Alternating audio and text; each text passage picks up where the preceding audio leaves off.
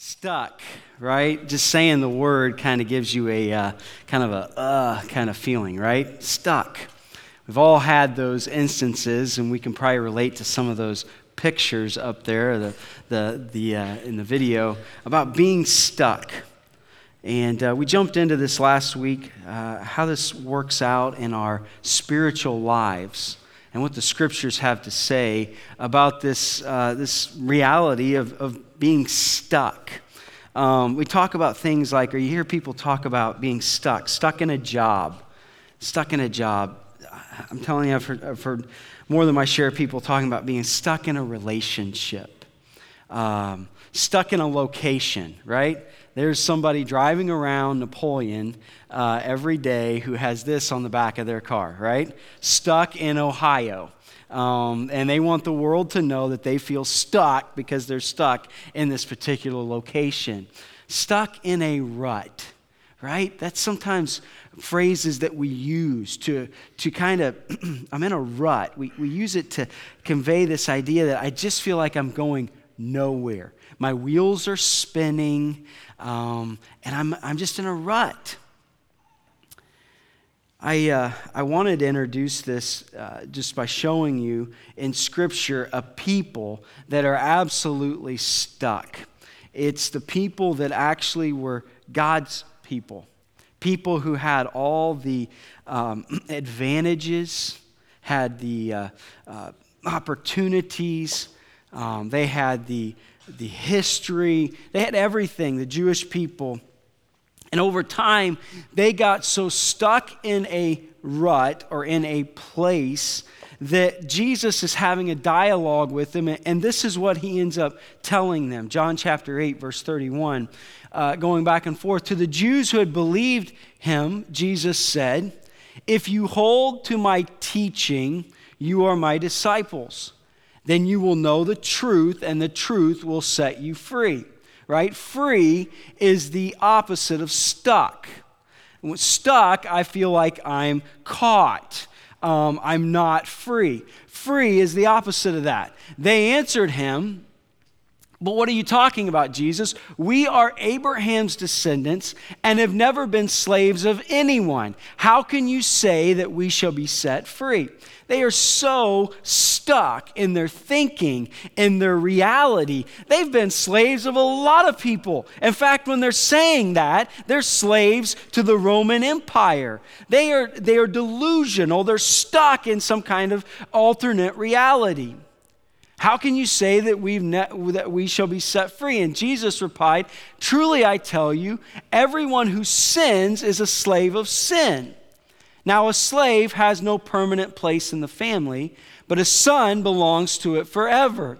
And so, this is what he is trying to communicate to them, what he's trying to communicate to us, something that we really have to grab onto in our spiritual lives. If the Son sets you free, you will be free indeed. In Jesus, there is no stuck. All right? In Jesus, there is free not stuck. I know that you are Abraham's descendants. I know who you are and why you think the way you do, but the reality is is yet you are this, but look at how you're treating me. You're so stuck in a way of thinking, in a way of living, in a religion, an approach that you have come to a part where you look at me, the Son, and you want to kill me because you have no room for the words I'm speaking to you. You are absolutely stuck. And you're so stuck that you're actually trying to get rid of me, the one who actually has the ability to make you free or unstuck. And so I would just say this, kind of coining off a phrase that's popular in our culture. This, this phrase, stuck happens, though. Stuck happens. Um, for whatever reason, our human nature, our human tendencies, uh, we, just, we just often, or at times in our lives, find ourselves stuck. Stuck happens. So last week we tried to look at where does it happen in our lives, and we visited this idea that stuck uh, happens in our past. So often it happens we get stuck in our past. stuck in my past. But we realize, and the whole approach here is that if if uh, Jesus says that the truth sets you free, I am the truth, I set you free. The approach here is to take scripture and show us okay, these are the places that we tend to get stuck. These are the areas of our lives that we can. What does the word say about that? And so, walking away from last week, we realize that if I'm stuck in my past, if often my energy and my time, and when I'm alone or when I'm driving, I, I am preoccupied or I'm occupied by past, past, past, and I get stuck there and I live there, the reality of the word tells us that I become unstuck from my past when I what? When my failure is redeemed, my hurt is released, and my identity is realized. We get stuck in, in past failures, past mistakes, in past hurts, and in past identities. And the scriptures have something to say about all of that. And uh, we visited that. But today I want to go to a, another area. Um, that we get stuck. And this is really practical today. But um, I simply would entitle it Stuck with Myself. Stuck with Myself. Listen to these words. This is a guy in Scripture, and these are the words he had to say I do not understand what I do. You ever, you ever said that about yourself? For what I want to do, I do not do. But what I hate, I do. Listen to him as he continues to talk a few verses later. For I have the desire to do what is good, but I cannot carry it out. This is Paul, right? This is him looking back in his life at a time in his life, and he's saying, Listen, I was absolutely stuck. In fact, I have the desire to do good, but I just can't carry it out. I want to, I try. Uh, for him, he said one of his biggest areas he got stuck is he would just look around and he would become envious of what other people had or what or the position of other people, their status, their possessions. And he said, Man, my whole life I'm trying so hard to do good, and yet I keep getting stuck. And in fact, if I look at my life right now, it's literally like this I want to do it, but I can't do it. Stuck.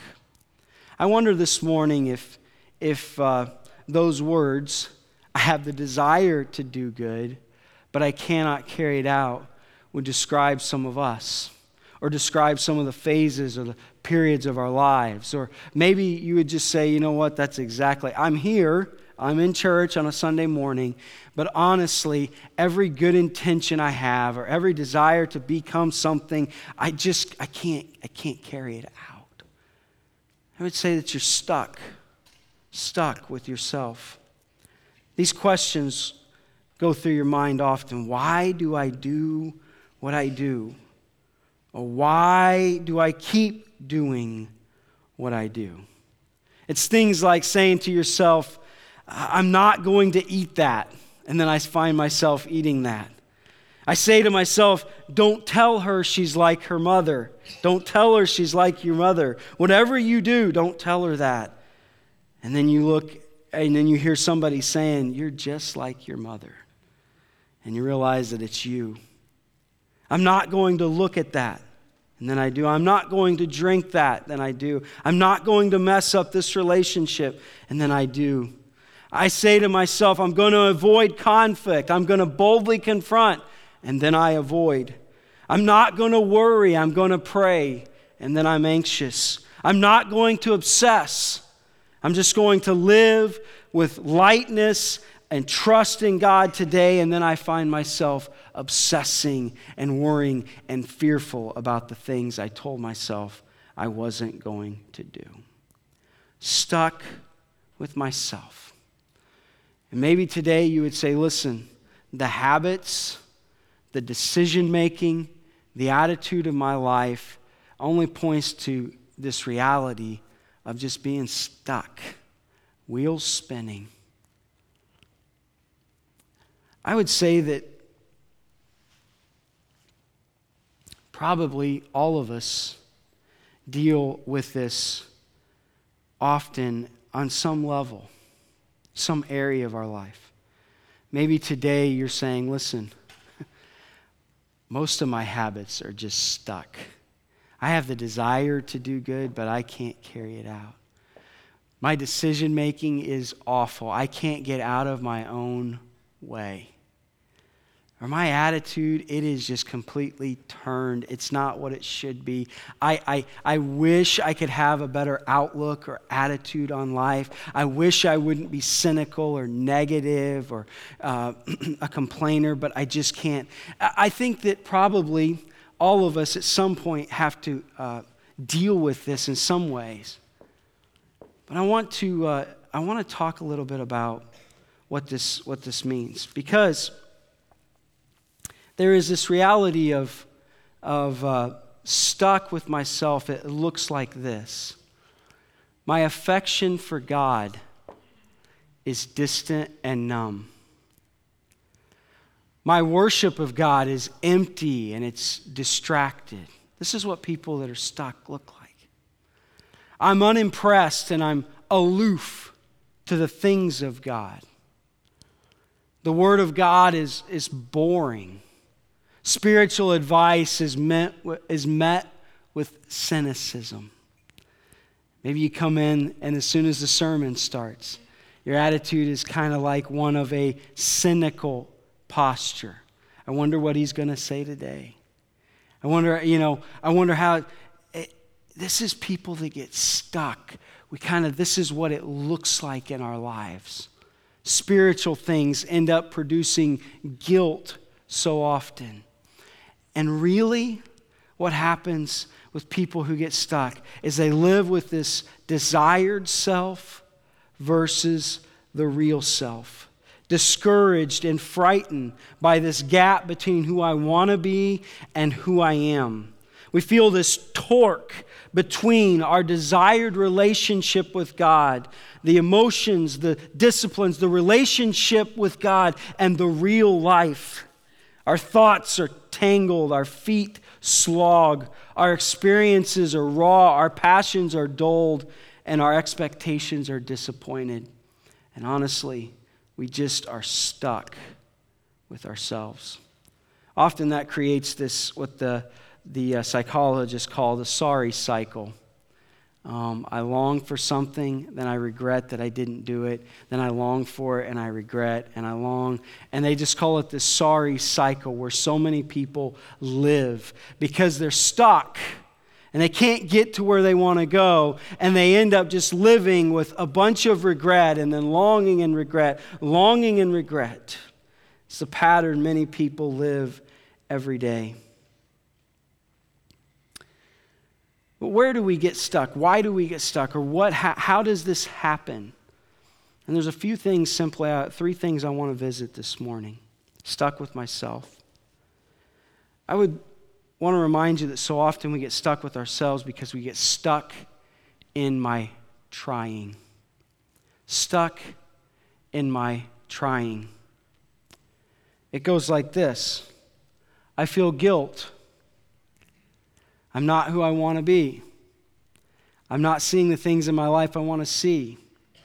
I'm, I'm uh, consistently looking and saying, you know, my habits, this habit needs to change, or this, I need to make better decisions, or my attitude is poor, or I, am just stuck and I, I feel guilty for that.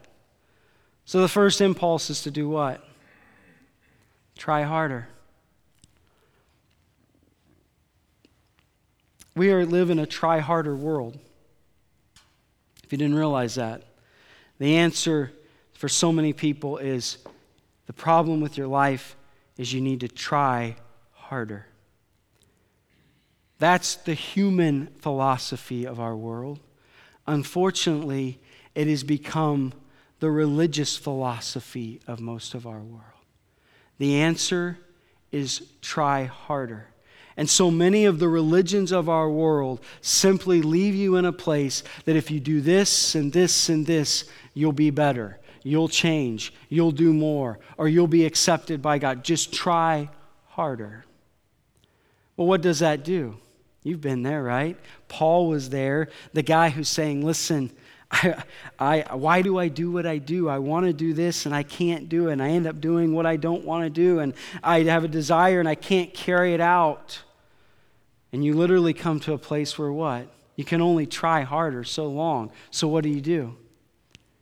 You get tired of trying harder because you, you only have so much. And so you get fatigued. And then after a while, you're so fatigued that you just do what? You throw your hands up and, and quit. And you quit for a while, and then something comes along and you feel guilty because of the fact that you've quit. The fact that you've mailed it in and you're not even trying or you're not even becoming the person. So you do what? You feel guilty, so you try harder. Then you fatigue and then you quit. I have seen this already so often in my uh, 14 years in pastoral ministry. Man, am I that old? 14 years. I've seen this. I've seen people on this cycle all the time. And they, they feel guilty or something happens in their life and they realize, oh, I am not where I want to be. And, or I've, I've made this so many, I've made so many poor decisions and I, I've got myself in this crisis. I need to, I need to change. I need to, I'm stuck. I, I'm just here and I need to be here. And, and so I'm guilty for that. So now what I need to do is I need to try harder. I need to change myself. I need to do this, this, and this, and then I'll become better. And then, I'll, and after a while, then they fatigue, and then they quit. So you don't see them for a while at church. They check out, or they, they're not serving anymore because they're. Eh, you see what I mean? It's just this cycle that we get into. And so often we're stuck with ourselves because we're stuck in our trying, in our trying. And this is what I would say about this this morning. Some of you might raise your eyebrow when I use this illustration, but I think there is something so powerful here. Bill W. was a man who hit rock bottom. His addiction to alcohol had put him in jail. He had lost his means of making a living.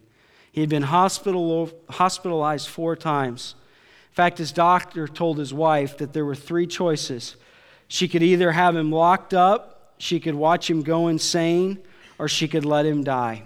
He had come to that rock bottom point of his life. Bill knew this was true. He was desperate, he was hopeless. And one day he met a man who invited him to a little fellowship of people who were followers of Jesus. They were part of something called the Oxford Group, and they were trying to recapture the way of life of the early church. And they devoted themselves to these practices like really honest self examination and confession to each other and making restitution and seeking to give themselves in humble service. And they were simply trying to live this way and then share it with other people.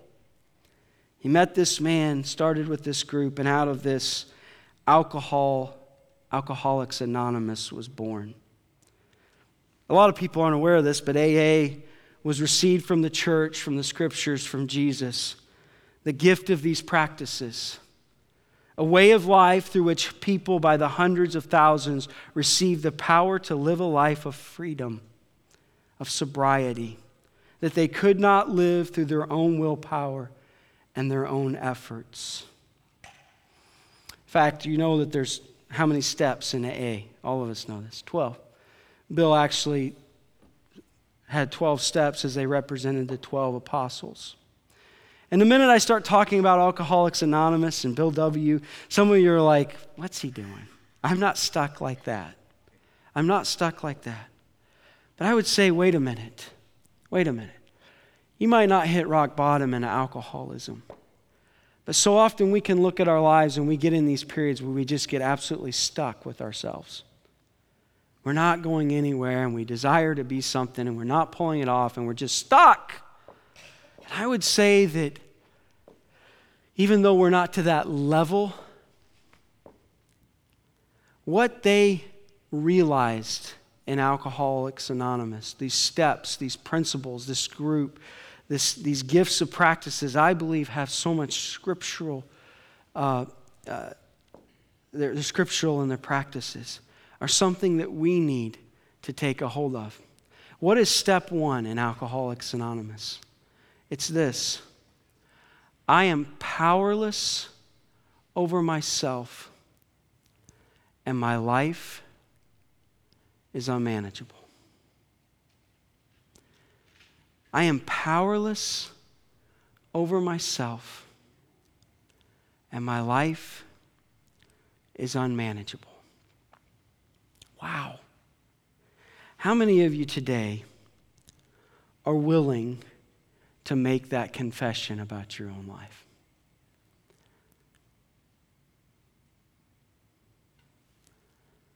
I'm not caught in alcohol.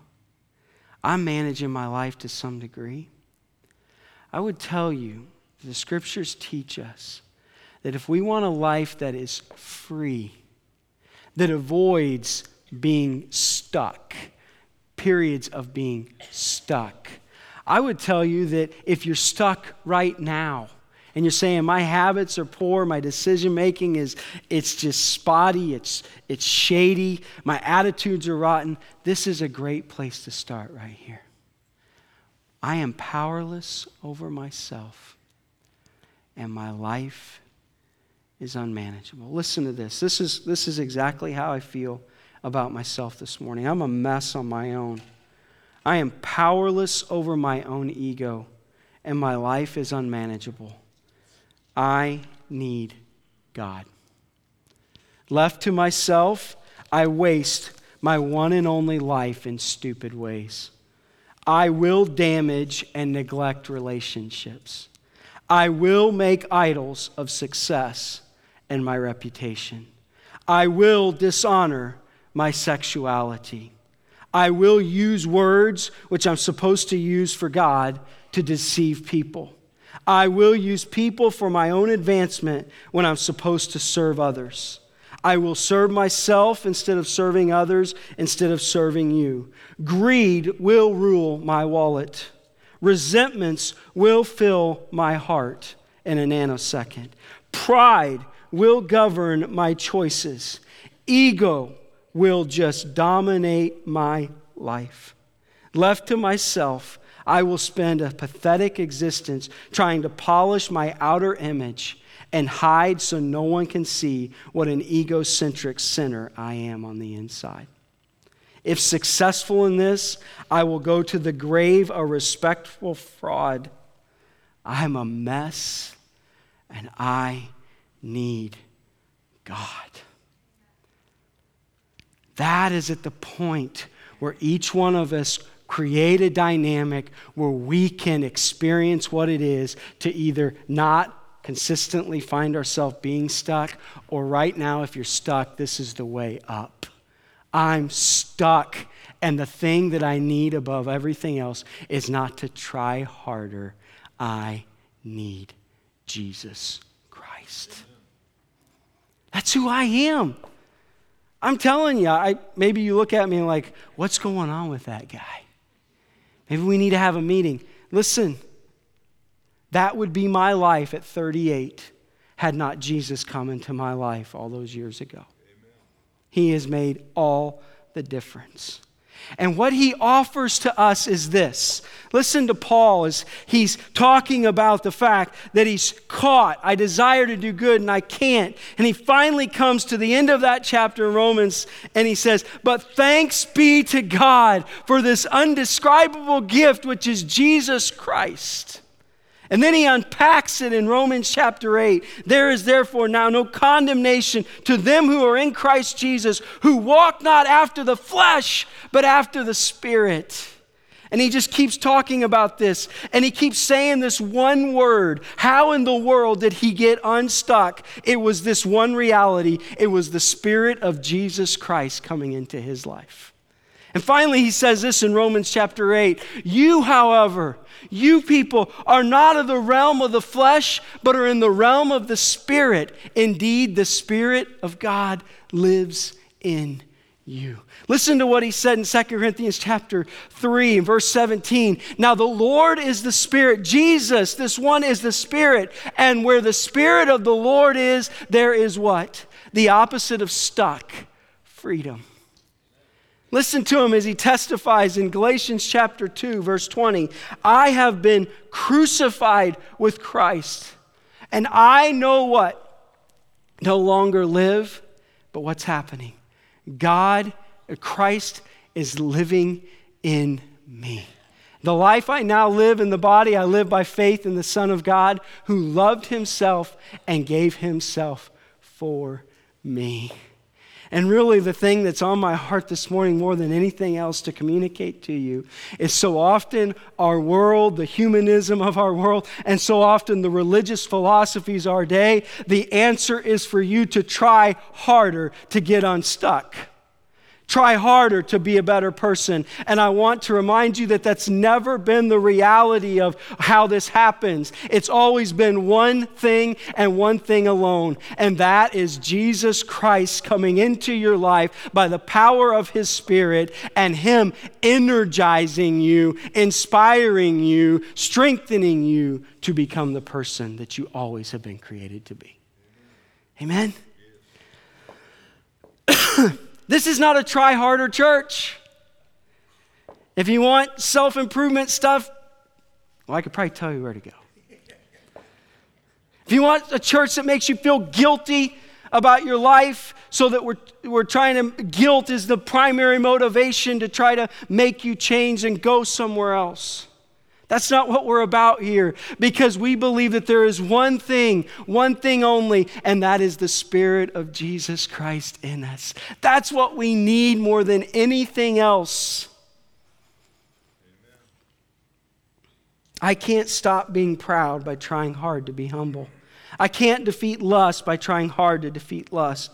I can't stop lying by trying hard to stop lying. I have to go deeper than that. I have to do one thing, and that's be willing to surrender my life to the Lordship of Jesus Christ.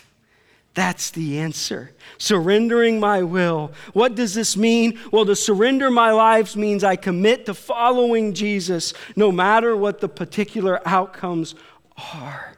I would simply say this that I'm stuck in my trying, and what in the world do I do about that? Surrender of my self efforts and surrender to the Spirit's control is the only way to being unstuck from myself.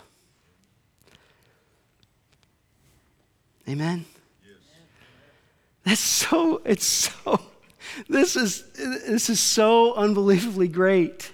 It's not on me. Because when it's been on me, I have absolutely nosedived. I've become a worse person than I was before I even started trying.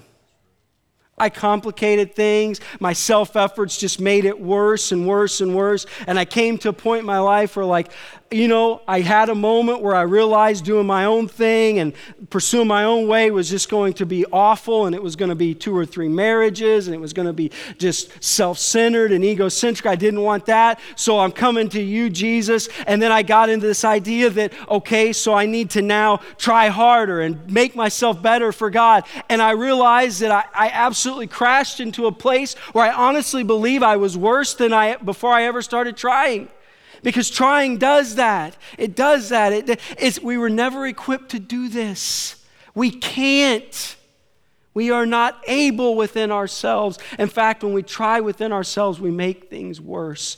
The gospel is come to Him. Surrender your life to Him. Turn from yourself, turn to Him, and allow His Holy Spirit in you.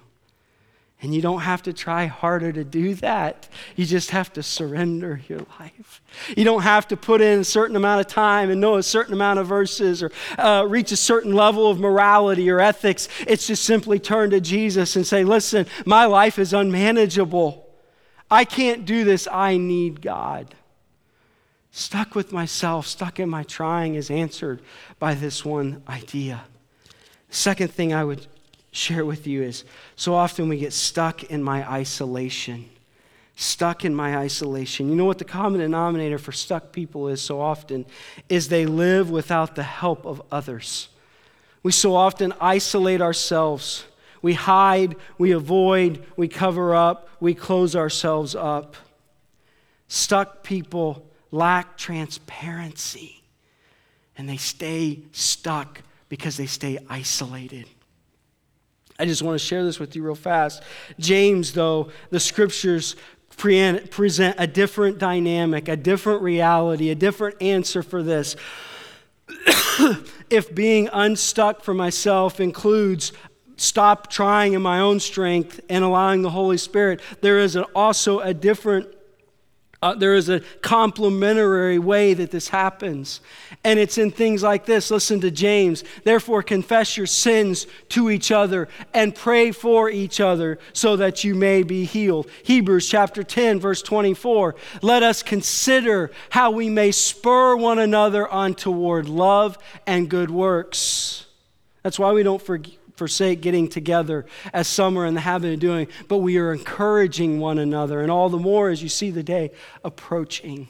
You see, stuck with yourself is, is it becoming unstuck from that is the Spirit's power in your life, His strength in your life, but it's also putting yourself in a place where you're not isolated anymore. And the community of Christ is there to encourage and support and pull you out of those habits, those bad decision making tendencies that you have, those attitudes. The body of Christ has been given so that we.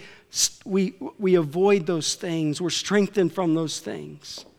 And I would simply say this inviting trusted people into my life for support and encouragement break me free from being stuck with myself. That's why we offer small groups here. That's why we're in the middle of trying to put together a network of small groups. That's why here in a week or two, we'll give you an opportunity to sign up for a small group. And, and we literally are trying to put from the foundation up a network of groups in this church because we believe in this principle. We get stuck outside of the community of Jesus Christ.